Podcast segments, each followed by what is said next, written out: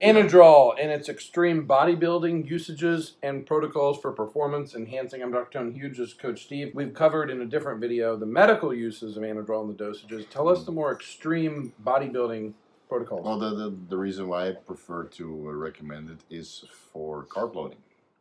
A couple days before the show.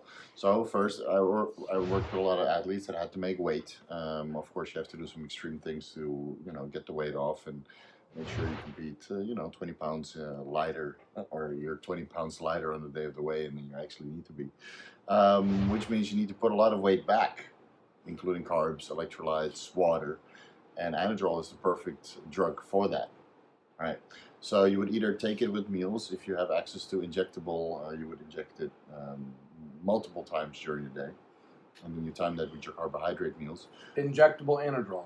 Yeah. I haven't had. I haven't used that before. Okay. Okay. So, That, most people don't have access to that. right, so if you don't have access to that, uh, I prefer. Um, Depending on how big you are, half or a whole tablet with meals. Of course, when you're carb they're loading, 50 milligram tablets. Yeah. Okay. So you would take maybe 25 gra- uh, milligrams or even 50 milligrams uh, with a meal. I, I Mm. like 25 milligrams because, you know, you're going to be eating like 10, 12, 15 meals, small meals, right, when you're carb loading. So you sprinkle a little bit of Anadrol with that. The f- yeah, the food will buffer the Anadrol so it doesn't digest right away, unlike the pre-workout formula that we described before.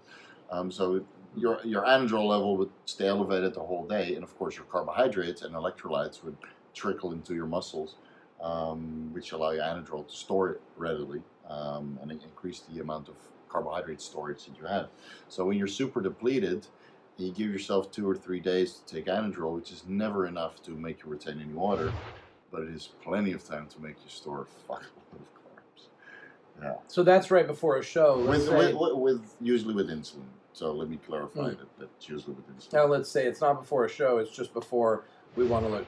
Obviously, before you look good for something, it would work well too. Yeah. But what about using Anadrol like uh, two or three days per week, and then like if you were cycling carbs, Mhm. you do some days with low carbs, and then on your carb up days you take Anadrol. I've never Yeah. heard of this approach, but it sounds like it would work. It, it would work, yeah. I've done it a couple times. Um, I don't know if you guys are familiar with skip loading. It's not something that Skip would recommend. You could do it. I mean, if you do a day with high carb day with like 600, 700, 800 carbs, and you give yourself a, a certain amount of time to squeeze it all in, yeah, it would be highly beneficial to add some Anadrol. I don't think it would have any anabolic effect, but it would just, uh, as, as a nutrient delivery method, besides the insulin. And so the protocol could run some more time would be And- basically small amounts with each meal? Right. Like 25 milligrams four times a day with the big carb meals. Type Exactly, thing, like yeah. 100 milligrams Yeah. per day.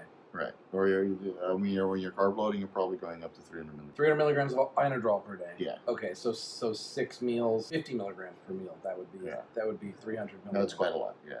If you're a big guy, of course, if you're a smaller guy, you don't need 300 milligrams, but a 100 kilo guy could easily digest the 300 milligrams of Anadrol.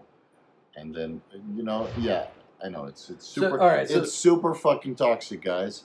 And then, especially when you're also on halotestin or any other drugs, but at the end of the at the end of your contest prep, you need you need some serious time off because now you've been on halotestin for two weeks, and then you you forced in another uh, 300, 600, 900 milligrams of Anadrol in the last three days. Yeah, you're gonna be feeling pretty fucking tired. Okay, just to go back to a protocol that I might actually try as a result of this meeting. Mm-hmm. Um, so let's say I do uh, two days low carbs. I'm going to carb up one day, Mm-hmm. but I don't want to go super high on the dosage. I'm going to, since I'm only going to do it for one day, I'm going to do uh, 150 milligrams, Mhm. and I'm going to spread fine. it across like my three biggest carb meals Sure. 50, 50, 50. Go for it. Yeah, Yeah, okay. that's okay. And that, that shouldn't impact your liver too much because, you know, if you do something one day, it's you can compare it a little bit with alcohol. If you drink one time per week, it's still okay. But the, the constant influx of these these uh, substances into your liver is what causes the liver damage. It's not only the one day or, or six hours that you actually have that uh, compound active in your system. It just turns it over, you urinate it out or, or poop it out, and you know, it doesn't impact your liver that much. All right, there's an extreme dosage and protocol of uh, Anadrol. Don't try this at home. Be swole and swole, pioneers of human evolution.